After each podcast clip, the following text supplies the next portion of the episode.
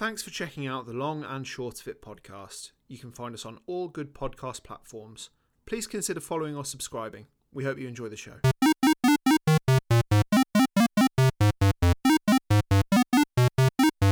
Hello, and welcome to the Long and Short of It, the podcast where we discuss each of the games on the Metacritic Top 100 list. My name's Dan, and I'm joined by. I'm Lawrence. Welcome to the podcast. Welcome to a very special episode of the podcast. This episode is our. Is it actually our 50th episode? Or No, is it isn't Just the because 50th we've, game? we've yeah we, we've done a recap episode in that, and then if you remember, Red Dead Redemption Two was split into two parts because that was so bloody long. Either way, it's a very momentous occasion because it is the 50th game It is. on the Metacritic list.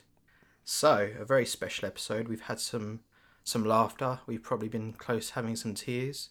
We had some frustration at times, and we've played a hell of a lot of games. So, number 73 on the list, and that is Metal Gear Solid 3 Subsistence.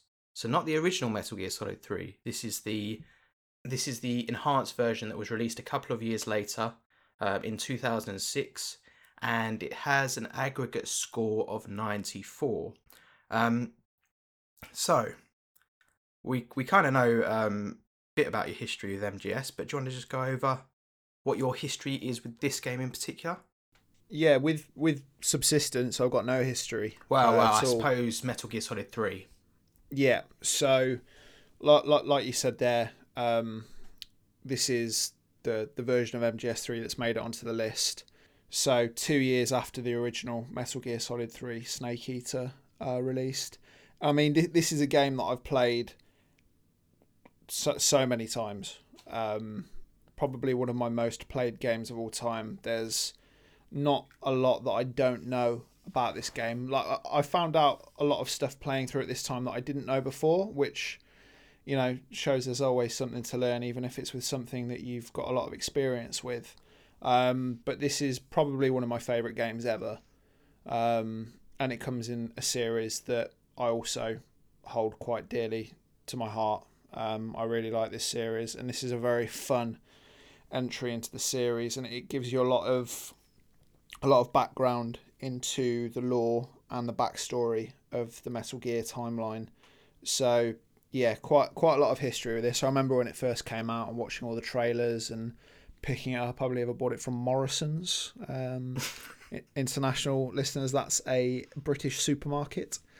But yeah, it seems like a lifetime ago now. But yeah, I've I've played through this game quite a lot in the past. What what's your history with it?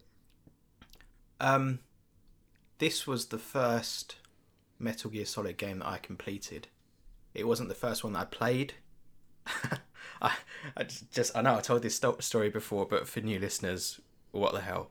Um, so I'd played MGS2 before, and I really liked the look of MGS2 before I played it.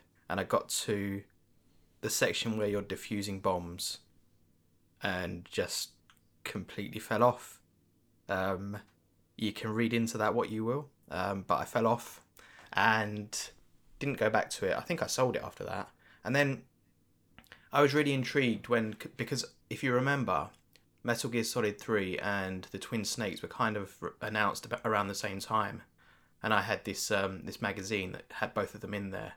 And I used to pour over the screenshots, and um, I really liked the look of both games. And I used to I was in this endless cycle at the time of buying, selling, buying, selling new games. It was just pre-owned games constantly. I was just buying, and I, I must have played hundreds and hundreds of PS2 games. I must have had about hundred at one time, um, and I thought, well, Metal Gear Solid 3's always looked good. I think I picked it up for about 15, 16 pounds. Um, it wasn't that long after release. I think maybe 2005, and it may may even have been before that. It may have been in 2004. Um, it- but picked it up.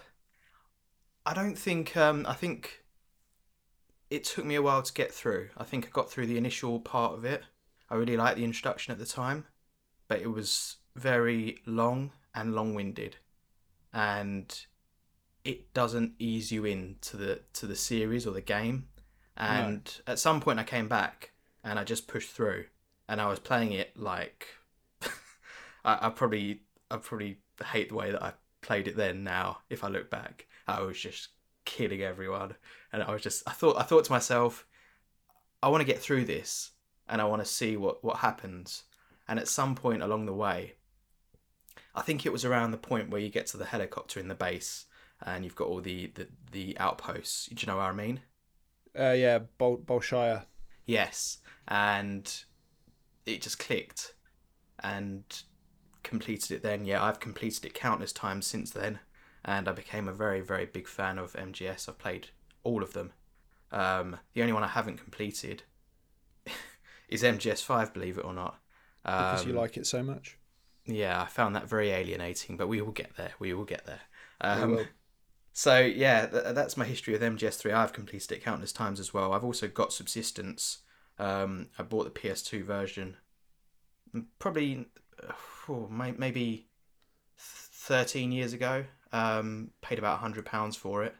Um, if you know anything about Subsistence, at least at the time, it went for a hell of a lot of money, and um, now you can get a lot of what it has to offer in the HD version um, which brings us nicely onto the version that you played. Yep. So I played the HD edition, um, but I didn't play it in the HD collection, if that makes sense. So I've got the Metal Gear Solid HD collection on the PS3, which is MGS2, MGS3, and Metal Gear Solid Peace Walker. Uh, but I also have the Metal Gear Solid Legacy collection. Um, so I played it through there. It's basically the same port, uh, but it just came out, I think, maybe a year or two after, perhaps. Yeah, that's the one that has MGS4, MGS3, MGS2, and the original MGS PS1 Yeah. version as well, isn't it? Correct. And then, um, obviously, in the Metal Gear Solid 3 HD collection, you've also got Metal Gear and Metal Gear 2 included as well um, as little extras, haven't you? Yes, you do Indeed. indeed. But yeah, Legacy collection. And what version did you play? Um, I've got the I've got On the HD PS3, I might add. Yeah, so I've got the HD collection on the PS3, which is, as you said, MGS2, MGS3, and MGS Peace Walker. Um, I bought that around the time of release. Um, but 2012, I think, wasn't it? yeah, so it came out in 2012, and the version I played this time wasn't that version though, because I did some digging, and um, our good friends, who are not really our good friends, but people that I refer to very often at Digital Foundry, um, they they told me basically not via a video, not not through a phone call or anything, um, that the best version to play was the Xbox 360 version via backwards compatibility, um, where they've smooth smoothed out smoothed out the pretty rough frame rate of the PS3 Oh, yeah. and 360 versions. It's awful. On the PS3 version, Oh, that- really? that, frame rate tanks like really hard sometimes. Yeah, Ah, it's- it's the PS3, isn't it? It was it was either Yeah. amazing, depending on if you'd actually optimized your game for it, or Yeah. not. So yeah, Yeah, that's, that's probably it. a case of that. Yeah, so I, I- had no no issues with frame rate. That was a really fun version to play. Um, so I got it there, and I was playing that version. And I also, just for being thorough, I went back to Subsistence on the PS2, and I dug through all the extras and had a mess around with mess around with those as well, just so that we can be exhaustive in our discussion. Okay. Um, I, I was going to bring up the, the the secret videos now, but maybe we'll save that for later. That's fair enough. Uh, oh, it's gonna make me laugh. Uh, okay, so can you, as usual, um, relay the plot to us? I'm gonna give you one minute to do that, and we'll see how successful you will be. I am timing you. Three, two, one, go. So this story acts as a prequel to all of the other Metal Gear games that are included in the um, in the, collection, I suppose. It takes place in 1964, so kind of height of the Cold War, and you play as a young. Uh, called Naked Snake in this game, but it's a young big boss who is tasked with going to a place called Tselinoyarsk, which is in some forests in Russia, to take down a new kind of weapon, which is like a pre Metal Gear called the Shagohod, to defeat a legendary soldier called the Boss, who is also uh, Big Boss's ex mentor, and to rescue a Soviet scientist who's defected over to the USA called Sokolov. Uh, the game takes place really at the height of the, the aggressions between uh, Khrushchev and uh, President Johnson during the mid 60s after Kennedy's assassination. And it's very much based in espionage, um, 1960s kind of cheese, I suppose, and is the story of Snake becoming Big Boss, becoming the, the person that is well known as the, the legendary soldier and completing his mission and defeating his, his old mentor, basically as a very very abridged version of the plot. It's very in depth, but that's So the long and short of it. So you said um, an early version of Metal Gear, but for those not in the know, what is Metal Gear? Uh, so Metal Gear is a bipedal tank that is capable of firing nuclear warheads.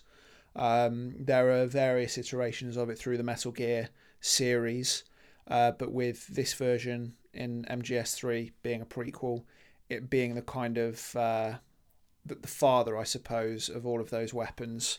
It's not quite a walking tank yet, but it's um, it, it, it's a it's a weapon that can fire nuclear missiles from any location. Yeah, so it's a precursor to Metal Gear, and it's able to fire from any, any terrain. Um, which was a big deal in the 1960s with uh, nuclear war and you know America and Russia. yeah, yeah, theoretically, um, a game changer, you could say. Yeah, hundred percent. It would. I mean that, that that's that's what the Cold War was about, really, isn't it? The Cold War was about America and the USSR being at odds with each other, trying to get in front of each other in terms of the nuclear arms race, the space race, um, and the, the the world kind of watching with bated breath at the idea of either side at any point could just launch nukes. The others would retaliate, and it would just be the end of the world. Yeah, very interesting time. And how closely does this game stick to the politics, the history of the time? I mean, it, it's it takes place at a real time in history, and it includes politics of real things that were going on, i.e., uh, the fact that Lyndon B. Johnson was president of the uh, the USA after President Kennedy was assassinated. You've got Nikita Khrushchev as the general secretary of the Soviet Union, but at the time was coming under increased pressure to um, to either resign or to make a big change in the Soviet Union, um, and he was being pressured by the next leader of the, the Soviet Union called uh, Leonid, I think it's Leonid uh, Brezhnev. But the, the Soviet Union was in a time of massive change anyway, as they'd just come out of, you know, being ruled by an iron fist by, by Stalin for, you know, 20, 30 years. So it sticks quite strictly to what was going on at the times, but all of the events that take place in this game are entirely fictional. Um, it just uses names, places, etc., and the general gist of what was going on at that time is its backdrop. Yeah, that's exactly, I think, right. It uses it as a backdrop and it weaves its own story within that, um, kind of using the the history, the names, the facts as kind of um, bench posts or something to Yeah, to to ground it, I suppose. And um, yeah, and then it tells its typically sometimes far fetched story within that. oh yeah, hundred percent. Classic Metal Gear, though, isn't it? Yeah, yeah, exactly. Um, okay, so that so the big change here with uh, with MGS one and MGS two, we had these urban settings, and it was about urban infiltration. And what this game does, and it, it really is a game changer to me, is um, it takes the espionage out of the urban setting, and it plonks you into a jungle, and it says, "What what would this do? Uh, how would you sneak through a jungle?" um, what's the difference between a jungle and an urban setting and and it really it really goes whole hog with those and and um, so I suppose we've said that it's an espionage game, but what do you actually do? What is the, the, the typical moment to moment gameplay of this game? It's primarily uh, sneaking or, or, or, making your way through various areas of jungle to um, research facilities, to weapon sites, to fortresses. Um, and I mean, so, something that was brought up in it's a video I know you watched some of by Super Bunnyhop that this part of Russia doesn't exist. Um, you know that there are no mountains or forests in this area, but it goes from you know forests to urban settings, back out to forests, to climbing mountains, um, to infiltrating fortresses, to going through swamps and and sewers. It's very different from the other Metal Gear games because I mean Metal Gear Solid was pretty on the nose in terms of this takes place in Alaska. Um, is it Alaska? Yeah. Yeah, Alaska. Alaska. The, the, Fox Archipelago. Yeah, so it takes place, place, there, which right, but it, it's very much like this is a snowy terrain um, and a nuclear research facility that's kind of quite dilapidated, whereas MGS two completely flips that, and you're, you know, on a on a oil plant that actually turns out to be a Metal Gear that becomes really bizarre and weird at the end. Oh, it's like dear. Some, yeah, it's it's so strange. Whereas this one kind of takes it back to to basics, I suppose. Uh, and it's the first time that we'd seen anything regarding jungle or forest or outdoorsy, I suppose, in a Metal Gear game before, because MGS2 was just the tanker section on the boat and then the plant section on the oil rig. That was it. Um, and there was a bit of variation in MGS1, but not too much. So this was the first time anything like this had been done in a Metal Gear game. Yeah, it, it was sort of a natural progression. So you had MGS1, which really, when you look back at it, it had primitive stealth. Then you had MGS2, yeah. which kind of fleshed out what you could do and really opened up your options for yeah, big time for moving from point A to point B, which is what you basically do in Metal Gear games. You yeah. move. I mean, people say you move from cutscene to cutscene, and I suppose you could make an argument that that's the case. Yeah. Um, yeah. So you, you're moving from point A to point B, but what what the games do is they throw things in your path to make it an interesting uh, journey from point A to point B, and the, the natural progression is you've got this lush jungle setting, and and we had seen jungles in games before, of course.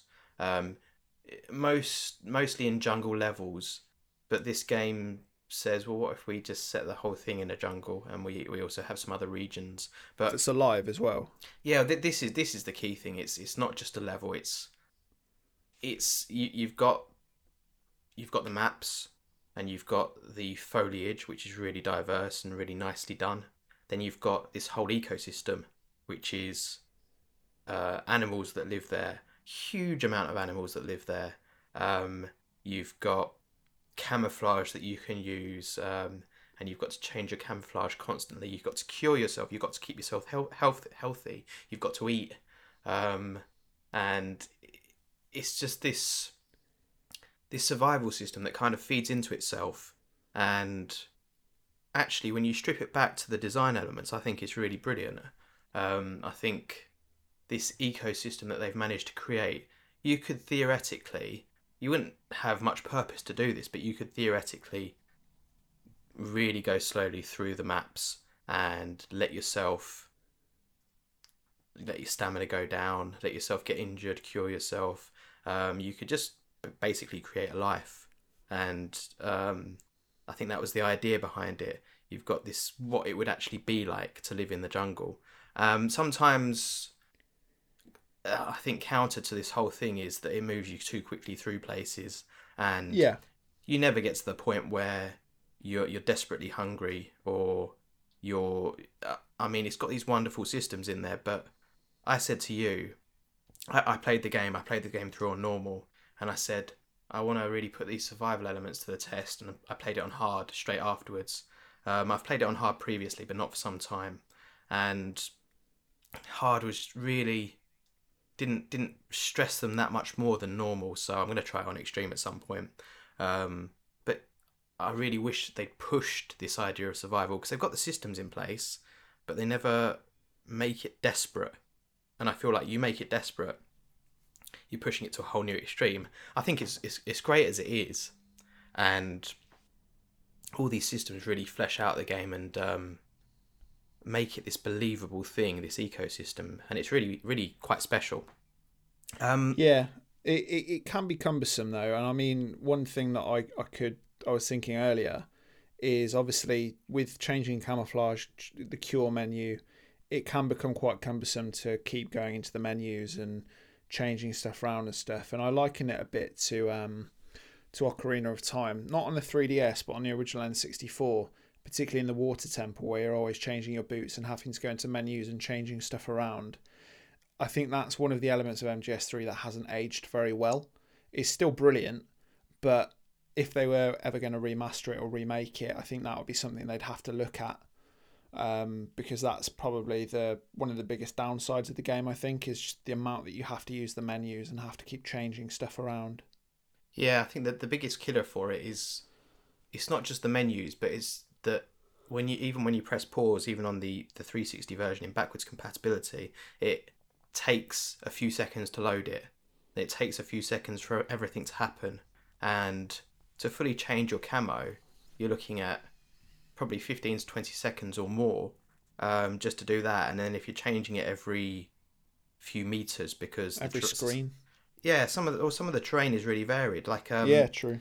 If you if you're if you're fighting the end and you don't want to get spotted, that terrain can change constantly, and you could be constantly changing your, your camouflage to keep your. Um, so how the camouflage works is you you wear your face camo, you wear your body camo, and it gives you a percentage rating in the corner and says how blended in you are, how visible you are, and obviously you want to keep that as high as possible.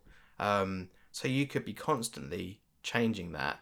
And when I first did the end this time, I was I got a bit annoyed with the camo in that moment. That was the only time I got annoyed with it because I felt like I was changing it constantly. Um, I didn't do it in the second time. I just st- stuck with one, and but that's that's a problem. If if if your system is making players want to just stick with one thing and just think, ah, oh, it doesn't matter, we'll just we'll just manage as it is because it's too cumbersome to go in and out. Um, that's a bit of an issue. So yeah, I agree with you, and they really they, they did a good thing with the the camo in Metal Gear Solid Four as as a direct reaction to people complaining about this. Um, I think what they could have done with this one is a quick menu, like when you change weapons, um, just yeah. a quick menu for camo. That would have been great. Should have done yeah, that. Yeah, definitely. So I, so I do agree with you there. I, I think one of the things I wanted to touch on is, I mean, we've watched a few videos about this, but I kind of noticed it when I played it as well. Um, is the pacing of this game is very very different from MGS One and MGS Two. They are still very arcadey games and quite fast paced, um, whereas MGS Three encourages you to go slow. And I find there's something really relaxing um, when you're trying to navigate a difficult area and you, you're keeping your camo up and you're um, just working out, out how to progress and the best path forward. I find it really relaxing. And then you've got this this I mean, we'll get to it later, but this wonderful ambient soundtrack of all these animals that you can hear around you. I mean, a lot of the time when you're playing this game, there's no music. There's just this um, this soundscape, which is really brilliant, and it really there's something really relaxing to me about that. And I think for me, that's why I like this game more than MGS One and Two. And I really like MGS One. Um, two, I quite like, but yeah, this game for me, I think it's I said to you, one of the first things I said to you when I started playing was, I think this is Kojima's finest hour. And I do. Yeah, I think for this for this game, really, Hideo Kojima had to get it right because the backlash against MGS2 it was quite severe at the time. Obviously now MGS2 has become a fan favorite, but I think it took a while to get there. And I mean MGS2 came out in 2002, I think. So they had two years to, to get this game out and really give the fans what they wanted because I think a lot of people the end of 2001, very late 2001. Uh, maybe, Um, but yeah, like a lot of people didn't like Raiden, and I, I personally, I'm not really a big fan of MGS2. A lot of people do like it, and I struggle to to understand their their big love for the game because I, I just don't see it. But with this game, it was very much like, okay, we'll give the people what they want. They wanted to play a solid Snake. Well, how about we give you one better than that? We give you the the version of Solid Snake that isn't all complicated and all, you know, difficult and broody. We give you a plain version that has opportunities for, for character growth. And I think particularly with MGS3 and, and the prequel games, and I can't remember who said it. It, it was in a video I watched a while ago. Um, but I feel with MGS3, because in Metal Gear 1 and 2, Big Boss is the enemy, and you come to realise that there are weird things going on with Metal Gear 1 and 2 when you finish the Phantom Pain. I'm not sure. Have you seen the ending for the Phantom Pain at all? Um, yeah, I think I have seen it. Cool. Yeah. So I, I won't mention what happens at the end of that game here, but the whole So arc is this, of Big is, Boss. is this? I mean, let's hint towards it, just just so I know what you're talking about. Is this the thing where a character is not as they appeared? Yeah. Okay. So the the whole arc of Big Boss is that in Metal Gear One and Two, he's the the most legendary soldier of all time, but he's also a tyrant. He's you know a a, a warmonger and he's a war criminal really. And MGS three starts to answer the question of well, how did he get there? And I think with MGS three, Snake in this game is is really likable. I think he's the most likable version. He's the most likable protagonist in all of the Metal Gear games. And I think as time went on, and like I said, this is a this is a take that I heard a few years ago. I can't remember where I heard it though. But as the years went on, Kojima really formed an attachment to Big Boss, and he really didn't want Big Boss to become the villain because Big Boss is the most likable person throughout the series, I think. And you kind of see it go on with with Peace Walker and, and MGS five. But to begin with, in MGS three, Naked Snake, he's he's just like a not a regular guy, but he's just a likable version of Solid Snake. Because Solid Snake isn't the most likable, easy to relate to protagonist, really. But Big Boss is.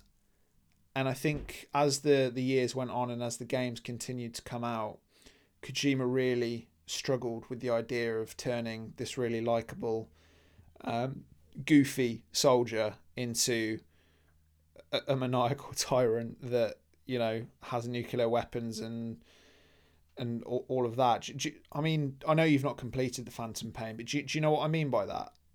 Yeah, I I think Naked Snake might be my favorite version of Snake. Yeah, But to play Devil's Advocate, my friend, who's played all of them, um, he was frustrated when MGS3 came out because to him, you'd had MGS2 where you play as Solid Snake very briefly, and you'd had MGS3 where you're not playing as Solid Snake, who is the quote unquote hero of the series. yeah, And it was another game where you weren't playing as the hero of the series. Now, I'm not saying that's right or wrong, but I think it probably does reflect a portion of the fan base um, in that. yeah. Um, yeah I, I think I think that's a fair comment. That they're they're effectively the same person. It's just that uh, Naked Snake in MGS3 has a bit more of a different personality from Solid Snake in MGS1, and I think particularly for for MGS4, which obviously we'll come on to um, soon, is that I think the amount of people that begged for for them to be able to play a Solid Snake again when it eventually came to MGS4, Kojima was like, okay, you can play a Solid Snake again. But I'm he was so sick you. of hearing people go go on about it for so long. He was like, yeah, you can play a Solid Snake, but he's old Snake, and he's not as, you know, spry and not as, not as witty and not as, I, I don't know, but I, I feel that Kojima really be, began to, not not hate the the Metal Gear fan base, but despise elements of it because they just weren't letting him make the the game or the creations that he wanted to. Yeah, and because I started at MGS3 and I played as Naked Snake first, obviously through the game. Um, I've never been too bothered about the protagonist. I mean, I I didn't mind Raiden. I mean, I don't think I think MGS2 really goes off the rails at the end. Uh, Yeah, but I think there is a good game in there. Not not my favorite game, but still a game that I enjoy playing, and there are parts of aspects of Raiden that I enjoy. Um, he's not my favorite, but I don't hate him. And a lot of there's a lot of stuff in MGS3 where they punish Raiden um, in the game as as this version of Raiden, which is Raikov, and you can do all sorts of things to him. And yeah, they they really. It's like acknowledging that a lot of people didn't like Raiden, and they they yeah. chucked You that can in let your frustrations out on him.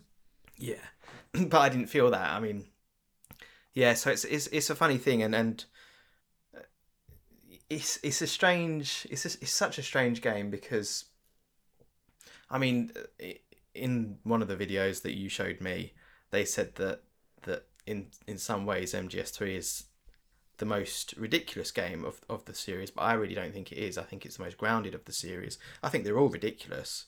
I think two may be the most ridiculous of all of them. Um, Yeah, two definitely is. I think. they're all.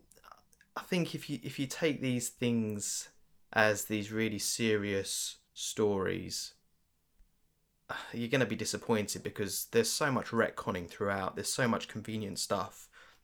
By the time Metal Gear Solid Four, and not even to mention the games that came out afterwards, come around, things have been said earlier on, and they're completely taken back in later games.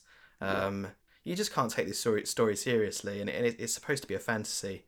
Um, and in the same way that we all know that that uh, Metal Gear Solid is heavily inspired by James Bond, you, you wouldn't go through the James Bond series and say, "Oh, this doesn't this doesn't add up. That this character has been the same age for for sixty years. It doesn't add up."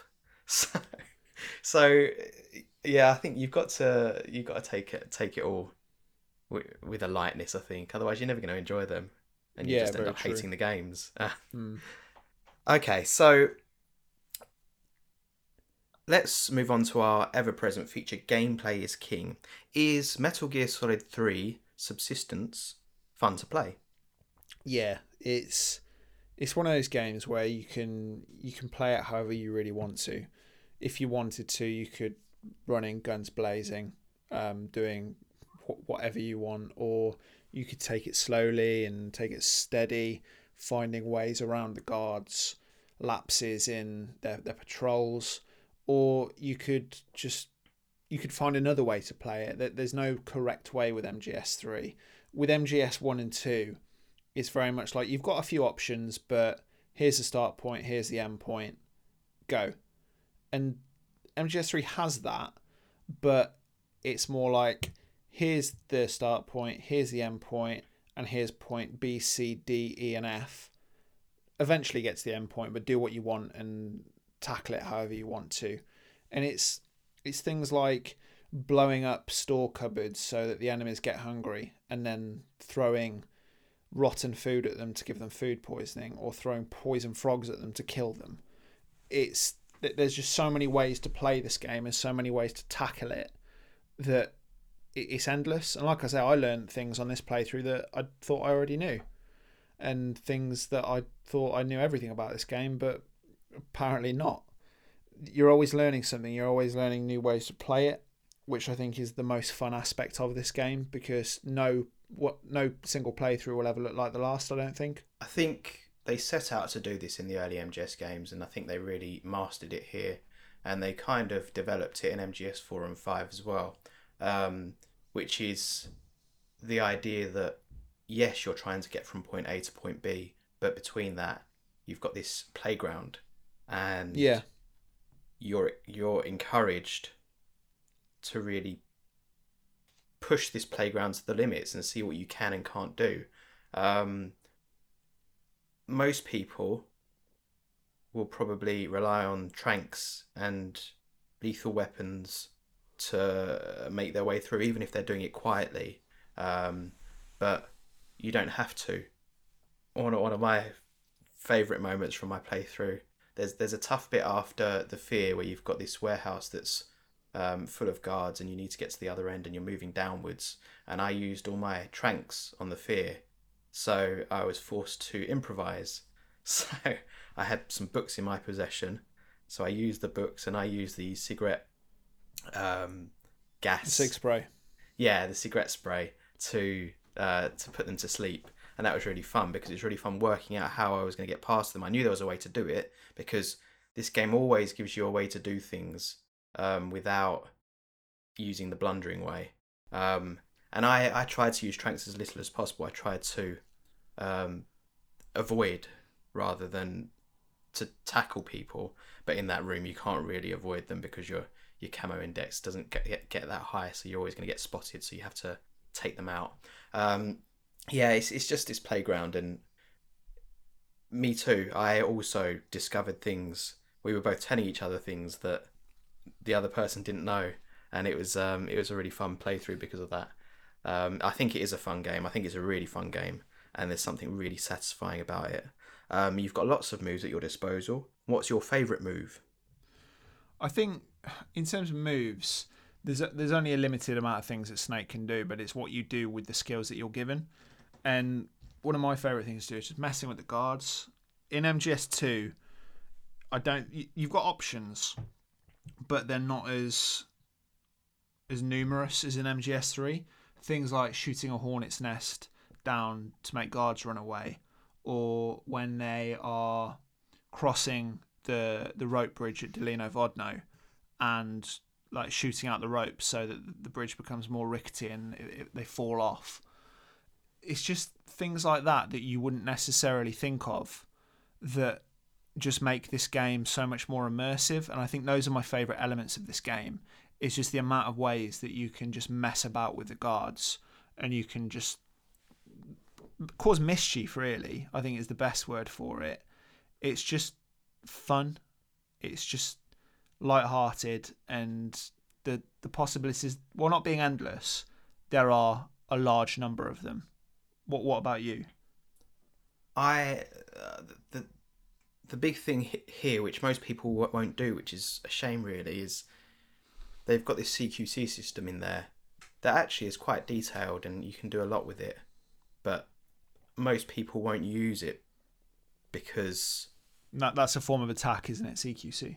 Yeah, close quarters combat, and you've got a range of moves that you can do. So you, you grab an enemy, and then you can you can slit their throat, you can knock them out, you can slam them on choke the them until death, you can slam them and then hold them up, you can get information out of them. Um, there's a lot you can do. You can use them as a shield and run around with them. Um, lots that you can do with it. But the game, I mentioned the opening with this game which is very very narrative heavy and it doesn't do a good job. It it tells you things but it doesn't show you how to do things. And i think it doesn't do a very good job of explaining to you how the cqc works. So you have to kind of go out of your way to experiment a bit to see how it works. Um, it's got these quite useful tu- tutorials on the menu but again you have to go out of your way to look look for them. It doesn't it doesn't show you um, yeah. And the key thing with CQC that I don't think it ever really tells you is that if you want to do it sneakily, there's on the D pad, there's the if you want to do stealthy CQC, that's really key. You can just run up to guards, but there is a chance that they'll spot you. Big time. Um, and if you're trying to work out how to use this system, that that D pad walk is really vital. And yeah, I just I just think it really doesn't go, do a good job. Of, it's got all these systems, but it doesn't always tell. Some of them it it drives them home to to to the point of exhaustion. Um, like the camouflage, I was getting told about the camouflage well over the halfway point that I could use camouflage to sneak through areas. Well, if I hadn't figured that out by now, then you wouldn't be at the halfway point. Yeah, yeah, it, it, it's just it's just very strange. Um, and I find that opening very handholdy, but in the wrong way. Um, there's something about this game that with the with with the um, I can't think what they're called the the codec moments. Um, so with the codec in this game, it's actually much less intrusive. Um, Yeah, but in they that leave you to it a lot, don't they? Yeah, but in that initial part of the game, the virtuous mission, it's very much there all the time. And then they, they kind of they lay off with it, which is really good. And that's why a lot of people say that the- game really opens up when you get to the Snake Eater mission. But um, that virtuous mission can be quite annoying, I find. Um, even though there's some really cool cutscenes in there. But yes, my favourite move is the CQC, but I just wish they'd done a better job of um, Yeah, that makes of sense. teaching the player how to use it. Okay, so we, we have mentioned. So you said '60s cheese. I don't know if I'd agree with that that that, that phrasing. I think I think it pays homage to yeah. a lot of '60s stuff. I think it's kind of like a, a tip of the hat to a lot of '60s stuff. Um, yeah, sure. Like the like paramedic talking about the original Godzilla from the fifties, Yeah. or or Major Zero talking about from Russia with Love. yeah, there's a fondness to it all. It's it's um Mm. Yeah, and and I, I really like that aspect of it, and and it's not only in so yeah when every time you save the game, you get from paramedic she's talking about a film that was released around or before the time, and there will be some films that you've heard of, some that you've never heard of, but there there's some quite fun little conversations that they have, and sometimes the major will get involved and it's it's it's fun stuff. It's just a bit of lightness um, added to what can be quite a serious game at times and not only that you've got as we've already discussed the historical and the political elements but you've also got um, branding and i know that some people Oh, like calorie mate and stuff. yeah, and I know that some people complain about branding in games, but it's never really bothered me because the fact is, we walk around and we see branding all the time. I remember with the original, um, names aren't coming to me today. Uh, the, the, the, the Getaway, the original Getaway game, um, set in London, and I remember it had all the shops. It had all the shop um, stuff that you'd actually see in London. So you you drive around and you'd see an electronics boutique, which is a now non-existent shop uh, that we had in the UK. There was the, the BT van as well, wasn't there? Yeah. When you do that mission in the uh, police station. yeah, which they took out because the, They did. because there were complaints. Um, yeah, you've got all these brands because the fact is, if you walk through London, you're going to see brands everywhere you look, and I get that there's some there's a bit of um, oh they're getting paid to use this or they're advertising it's free advertising for them, but sometimes it's needed. And I, and I, and I'm not talking about the brands the the adverts that come up in the middle of games and I can't stand that stuff. But I think appropriate placement of brands is okay and the thing that I Yeah. quite like in MGS3 is the Triumph motorcycle at the end it's just a nice touch um, of a very popular brand of motorcycle um, Yeah, I mean, th- th- this was the first time that the Metal Gear series had done that as well, wasn't it? Because you've got the Calorie Mates, which are an actual snack in in Japan. You've got um, the Triumph, and then obviously in MGS4, one of the big elements of that game is the iPod, um, and the fact that Emmerich uses mostly Apple products. Yeah, and it and it feels like like in MGS4 you can play the iPod while you're playing and you can put a soundtrack on to listen to. It feels like there's a bit of thought gone into it. And if there's a bit of thought gone into it, I'm not against it.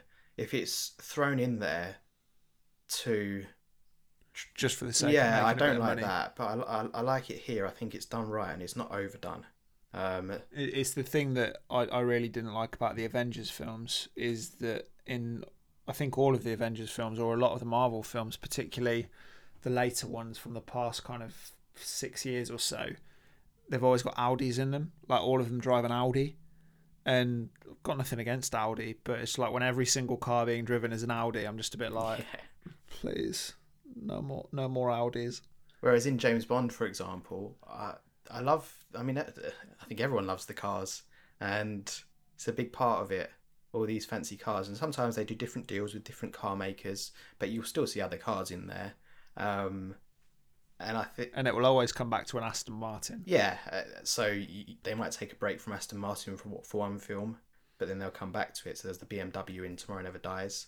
Although there was the Aston Martin in that as well. Um, okay, so do you want to talk a bit about the Cobra unit? Yeah, I mean, in in every Metal Gear game, really, from Metal Gear Solid to MGS two to three, you've got the the the Rogue Gallery, I suppose. Um, and in MGS one, it's the Foxhound unit. In MGS two, it's Dead Cell. In MGS three, it's the Cobra unit, and in MGS four, it's the Beauty and the Beast Corps.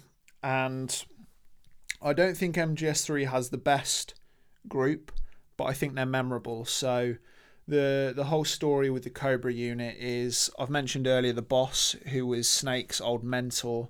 She defects to the Soviet Union and takes her Cobra unit with her, which is a group of soldiers um, that helped win the war for the Allies in World War Two. Uh, and they've all got names that correspond with the feelings that they take into battle. So you've got the boss who is given the name the Joy, but it isn't ever really used in the game.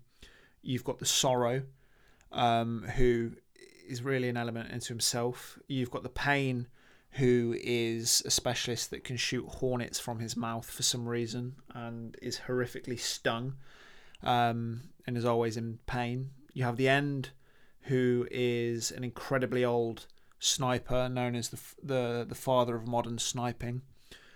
You've got the Fury, who is an ex astronaut that is obsessed with fire. And then you've also got the Fear, who is a weird little goblin man that can go double jointed and is a bit like a snake and he's really weird and I hate him. uh, and I think that's all of them, isn't it? Yeah, that's all the the cobras. So that they're, they're the boss fights that you'll come up against in the game, and they're all slightly weird in their own way. And once you beat them, they explode because they're all um, very they're all very strange and they've got you know weird abilities. And i think the reason behind them exploding is so that their bodies can't get recovered and be researched on. So their power dies with them i suppose. So just want to quickly touch on the presentation and the audio. Um, this is going to be a quite a long episode but yeah hopefully it won't be too much longer and hopefully you are enjoying it. Um, so graphically and audio wise how is this game held up quite well. I mean, the, the original um, version of Snake Eater that shipped had the problem with the camera in that it had a top-down view mostly, which uh, was the same as it had been for MGS1 and for MGS2. But with MGS3, it didn't work as well because the enemy sightlines were increased and the, the spaces were a lot bigger. So I think when they released Subsistence and then the HD collections, they they fixed the camera to it being a rotating camera that you could move as and how you saw fit. Um, in terms of the look of this game, I mean, the HD collection still looks great. It's quite obviously um, a PS2 game that's been upscaled. Um, I don't think there's any escaping that, but it isn't a bad looking game. You, you can tell what generation it's from in terms of consoles, but it's the same engine as MGS2, and I don't think it looks bad. I think it looks slightly better than MGS2 because obviously it was a couple years older, but um, yeah, I think it looks good. The soundtrack to this game is brilliant. Like you mentioned earlier, the ambient soundtrack of the animals and the the life around you is also brilliant in creating that atmosphere and that environment that really helps you immerse yourself. I think. Fun fact about MGS3 and MGS2: MGS2 ran at 60 frames per second. Now they had to halve that for MGS3 because one of the hardest the amount of stuff. Yeah, one of the hardest thing to to I mean, from my layman's perspective, to um, to doing games is to add foliage, and it's just full of foliage, and um, yeah, they had to halve the frame rate because of all the extra detail that they had on display. Um, but obviously, with the HD versions, they've pushed that back back up to sixty, or in as you said, the PS3 and probably the original 360 versions case um, attempt to get to 60. Um, so that's just an interesting thing. I think the one thing that makes this game timeless is the animation. The cutscenes are so so well animated. At the time, I hadn't seen anything like this. Um, everything has just got crunch. Um, there's not a body part out of place. There's not that uncanny feeling that you sometimes get with animation. And I think if you marry up animation and semi decent graphics, it makes the world a difference, and I think it makes it age like a fine wine. Um, I think this game looks great, and the animation is a big part of that. But also, it's a nice looking game anyway. It was really pushing the PS2. Um, Yeah. audio, the soundscape is fantastic.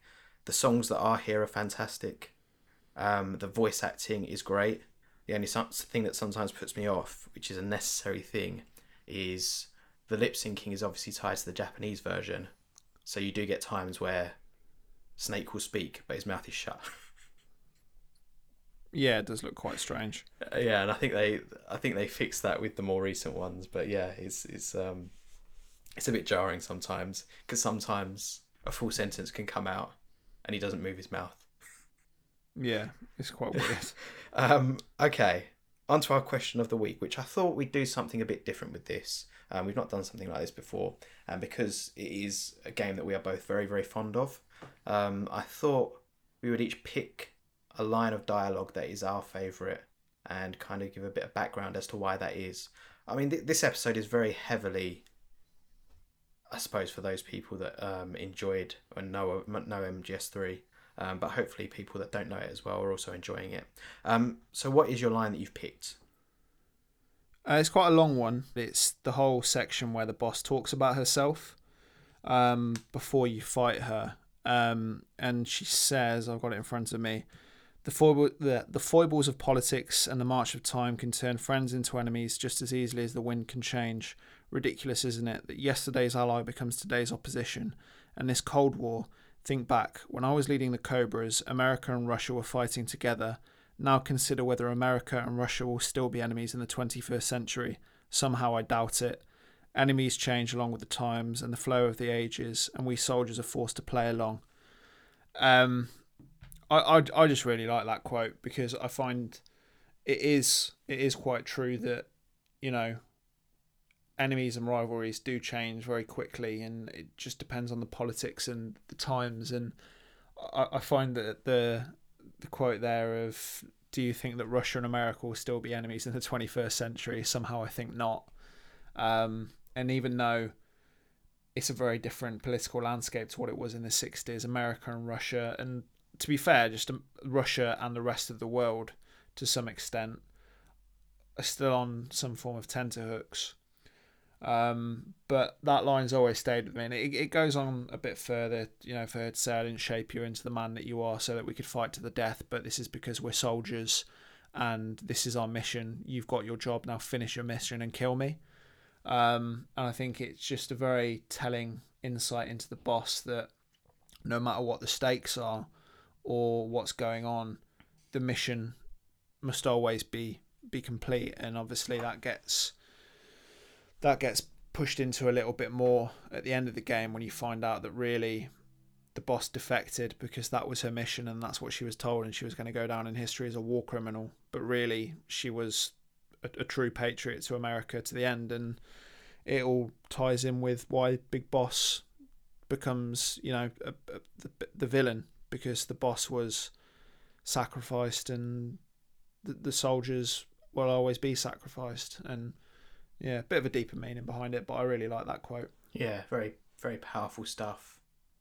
It kind of reminds me of Goldeneye, and and see, I think there's depth in James Bond, and, and I know I've mentioned James Bond a few times in this episode. We've been a bit James Bond heavy, um, but Do you like James Bond? I, I, I don't. Um, so so there's a line where Alec says to Bond, "Did you ever ask why? Why we toppled all those dictators, undermined all those reg- regimes, only for them to say, "Well done, good job, old boy. Everything you've risked your, but everything you've risked your life and limb for has changed." And then Bond says, "It was the job we were chosen for," and Alec says, "Of course you'd say that, Her Majesty's loyal terrier," and Yeah. it's just um it's the same idea isn't it that things change and the difference between alec and bond is that bond accepts and that alec rebels but actually with with naked snake we see him accepting for the whole game until the end and that's what triggers his turn Yeah. into big boss um in wrestling terms if you've got any wrestling fans it's called a heel turn from good to bad Um, my line is is a bit similar, but but very very simple. Now this line, I don't know what it is, but this line really stands out to me throughout the whole game. It's the one line that really, I don't know, really resonated with me, which is he's speaking to Eva, and so this is Naked Snake, and he says just this very simple line I believe because I have to, even if it is a lie. And to me, that summarizes Naked Snake. He he has to he has to believe because everyone is lying to him throughout the game. There are so many points where you the player question why he doesn't pick it up. But he does. Sometimes he glances and he notices things but he never questions them. And i think because if he started to question them everything that he's doing would unravel. And what we see at the end of the game is when he's forced to question things because they are presented right in front of him and everything unravels and then we get this heel turn that he has um, and that line i think summarizes as well the difference between naked snake and solid snake because in mgs1 in um, MGS2, we see Raiden doing it as well. We see see them fighting back against their superiors, their their commanding officers, um, asking why, Mm. what's going on, tell me what's going on, and sometimes it's a bit annoying for the for the player to have all this because you know that you can't do anything about it, but they're voicing their dissatisfaction in the cutscenes, but still you have to carry on to your objective. Yeah, Whereas Naked Snake doesn't question, and we don't get that conflict. But actually, in a way, it's it's far more interesting because what Yeah, for happens sure. if we don't question? And Well, that, that, that, that, that, that's the thing with the story of of uh, Naked Snake and Big Boss, isn't it? it? It's more of an unraveling over numerous games and over over years. I mean, MGS Five takes place in 1984, 20 years after MGS Three, and obviously, I won't go into spoilers here, but things happen in that game, and you realise that maybe you're not the person that you that you always thought you were, but that that there are elements to, to Big Boss and stuff that take years to unravel and get to get to where they end up. But it's the first steps in MGS3 where he starts to question and starts to realize that you know following orders and doing things that as he should may, may, may not be the best way forward because to to his superiors and to to the United States he's just another soldier he's disposable I think in its silence, in Snake not questioning compared to Solid Snake compared to Raiden, sometimes they argue, and in Raiden's case, he sounds like a petulant child, but then he goes and carries on with the objective anyway. And in Yeah. Naked Snake's silence, and then you get the moment at the end where he's hesitant to shake. your favorite bit of the entire game I, I, I was determined to get this in there. So, he, so he's he's hesitant to shake the president's hand. he is and he refuses to shake the director of the CIA. the director of the CIA's hand, and I'll go into why I'm laughing after this, but without words, Kojima manages to do so much more in those moments than all the arguing combined in MGS one and two.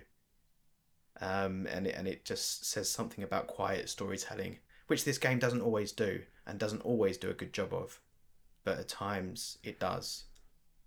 well I I know that you didn't get to the end of the um the video by Super I don't think you got to the No, end of the. Super Bunnyhop video did you and he makes quite a good point that after the the part where Eva leaves Snake after they've had their evening in the cabin together at the end of the mission Snake doesn't have any more words after that section he doesn't speak again in the game the, the whole epilogue is, is summed up by Eva and you see the journey that Snake goes on at the end of the game, but he doesn't have anything else to say. And Super Bunnyhop makes a very good point that this entire game, they've been building Snake up and, and building him to, to be, you know, an amazing soldier who beat the boss, and they give him the title of Big Boss.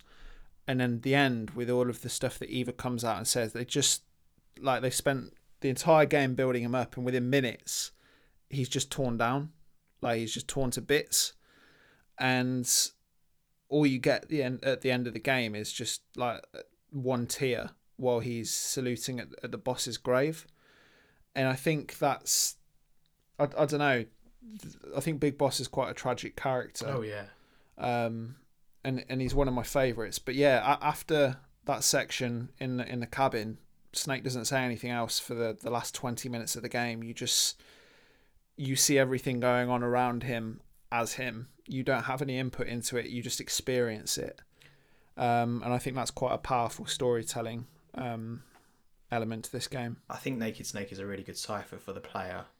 Um, Yeah, and he's relatable and he's not constantly doing things that feel at odds with what you are doing as uh, in the game and i think that's that's a really Yeah. big thing how many games are you presented with cutscenes where you're thinking well just do this just do that or just just just shoot him or whatever or just notice but snake does notice but he internalizes and i just think he's, he's a really good cipher for the player and i, I think this is why I think he just ed- edges out Solid Snake for me, and I and I really like Solid Snake. I think he's I think he's brilliant, but um, I think Naked Snake just edges him out, and also yeah, I agree. Naked Snake and his obsession for food um, brings about some very funny moments as well. And speaking of funny moments, just to give a bit of background as to why I just went into hysterics, the director of the CIA.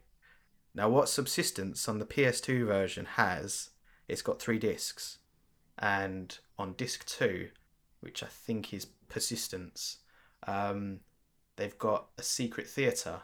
And in the secret theatre it's full of spoofs. And you probably clocked in that final cutscene if you played the game that he does not shake the director of the CIA's hand. It's quite a big moment. And you you kind of think you feel a bit uncomfortable about it because you think is that the right move? Um, but at the same time you're thinking screw them um, but in this spoof the director of the CIA comes back because he's not happy about Snake not shaking his hand in for the boss. he beats Snake with CQC. he, he, he holds his hand out to Snake in the middle of the, the jungle. Then all the cameras come in in the middle of the jungle and they start photographing this handshake between the director of the CIA and Snake. and then they have a dance, quite literally, and then they kiss. It's so and I weird. showed it to you, and you, you you were in hysterics too, weren't you? Yeah, it's so funny. I, I, I recommend Yeah. anyone that's interested to like find it on YouTube because it's just ridiculous. I think it's called um, if you just type in Metal Gear Solid Three Subsistence uh, Secret Theater or Metal Gear Stupid, Yeah, it should I think it's come called up. Payback. That particular one. it's it's so funny. So if you're a fan of the game, uh, yeah, go and watch it because I don't think many people know about this secret theater, and I, di- I didn't until you mentioned it the other day. so there's a lot of really funny. That's that's the funniest by far, but yeah, there's a lot of really funny Yeah. stuff in there. So um, yeah, but on to our conclusion: Does Metal Gear Solid Three deserve to be on this list? Yeah, definitely. I, th- I think, to be honest with you, it's a lot lower than I anticipated. And what what did we find out the other day? Is it MGS two or MGS five that's the highest rated one on here? I think. Don't quote me on this, but I think it's MGS two followed by MGS five. But I could have. It could be reverse. It's one of those two. Right. Yeah. I, I personally think this this one should be the highest rated one on the list. It isn't my favourite in the series. That still remains as MGS one. But this is easily one of my fa- It's You weird say you flip because flop between the two, don't you? I do, yeah. And I mean, I think I said in the MGS one episode that MGS one is one of my favourite games ever. Um, and this is there as well. I'd say that probably flip flops between the two as well. But I think this game deserves to be higher. I think it should be in the top forty. Um, Do you think? And yeah, uh, I mean, if you take, if you take, I mean, it's, it, it might be hard to do. Take, I suppose, what is your favorite? But objectively, what do you think is the better game? Out of One and three. If you just, the better game is MGS three, um, and I think that's because obviously it is a bit more modern. There's more technology, more this, that, and the other that's put into it, which makes it better for for modern audiences. And it's like I said, I've mentioned it a few times when my friend James tried to play MGS1 for the first time, having never played a Metal Gear game before. He struggled with it, whereas with MGS2 or 3, it's a lot more beginner friendly. Um, so I think MGS3 is the better game. I'm not sure if I could say it's the better story than 1, because I really like the story of 1. But in terms of this game being on the list, yeah, it deserves to be here. I think it deserves to be higher because there's just so much to this game that you know I'm I'm still finding out um, after you know near on going twenty years. So yeah, definitely deserves to be here for me. What about you? Yeah, MGS3 is. I said to you, and I stand by this. It is in my top five games of all time. It may even make my top three, but I suppose we'll have to come back to that question near the end. Um, it wouldn't make my top two, but it may make my top three. Um, so yeah, it's definitely in my top five, and I think it's. I I also think MGS one and MGS three are the best MGS games. I would say that for me three is better. I think it's. Um, I think Kojima honed his craft a bit, and everything that he learned in one and two was refined in three. That's why I think that. Yeah. But I mean, if you said one, honestly, they're both great games. Um, it's hard to argue with, isn't it, for either? Yeah, they're both really good games, and I think they're both Kojima at his finest. But I think for me, that is this is the one, and I think yeah, for me it would be my, in the top five, and I think it's a bit. It's funny because when MGS3 released, I think the original MGS3 has got a 92 rating on Metacritic, um, whereas MGS2 was much more fondly received by critics, which is interesting. Um, and maybe there's something to do with expectations at the time because obviously MGS2 came out near the beginning of the PS2 life cycle, so it was really showing what the hardware could do. Whereas MGS3, everyone knew what the hardware could do, so it was all yeah. about what the game did rather than the hardware and and and the the new technology. Um, but I do think it's a better game than two. Um, yeah, so that was MGS3. We hope you did enjoy it what have we got coming up? So we're gonna we're gonna take a bit of a break, but before we take the break, we're going to be recording an episode where we rank um, games one to fifty, and we put them into tiers, tier list. Um, so you can look forward to that episode. But after that, we're going to take maybe a month break because yeah, what what what I'm thinking is I'm I'm looking at um, my calendar now and this episode will be releasing on the 26th of August, Thursday. I'm thinking maybe we take next week off and then we come out for the the the intermittent episode, maybe the 9th of September. Okay. Um, and then from the 9th through to maybe the 7th of October. So if we aim to get our um, the second half of the list started for October the 7th, what do you think? Yeah, works for me. And yeah. Yeah, so we're going to be putting some thought into uh, into those games than the second 50 to make it as entertaining for you, the listener, as possible. And uh, the game that we will be coming back with, as we are treating the second half of the list as its own separate thing, normally we wouldn't do these two games so close together, but um, we think it'd be an interesting one to kick off with. And would you like to reveal what that is? Yeah, so that will be Metal Gear Solid 4, Sons of the, uh, Sons of the Patriots, Guns of the Patriots. Guns of the Liberty. Um, Guns of the Pain. yeah, uh, I mean, you, you're you're a big fan of four, aren't you? Whereas I'm not really. I can take or leave it. I I said at the start of this episode, I love this series and I hold it very dearly to my heart. But I mean, three of the games, three of the mainline games, I'm very meh about. It's only MGS one and three that I'm like ride or die for. Um, I just think, but yeah, I think with so, four, and we'll, we'll get into it in the episode, of course. I just think um, it's not that it's one of my favourite games ever, although I do really like it. I just think it gets a bit of a bad rap. Whereas I think some of the things that it does, it does really well. Other things that it does, I don't like so much. But obviously, we'll get into yeah. that in the episode. We will. So we'll um we'll look to get the episode the intermittent episode on the 9th of September, and that will be, as we mentioned before, myself and Dan ranking the the 50 games we've covered so far between S tier and F tier. Um, we'll have a few drinks as well. That'll probably be quite a long episode, I imagine. Um, but it's there to break things up, It's and if that's something that interests you, yeah, if that's something that interests you, then you know, please please do join and have a us. Indeed, unless you're under the age of 18 or in America 21, Then don't have a few drinks to- and still listen. yes, exactly. Stick to the Vimto.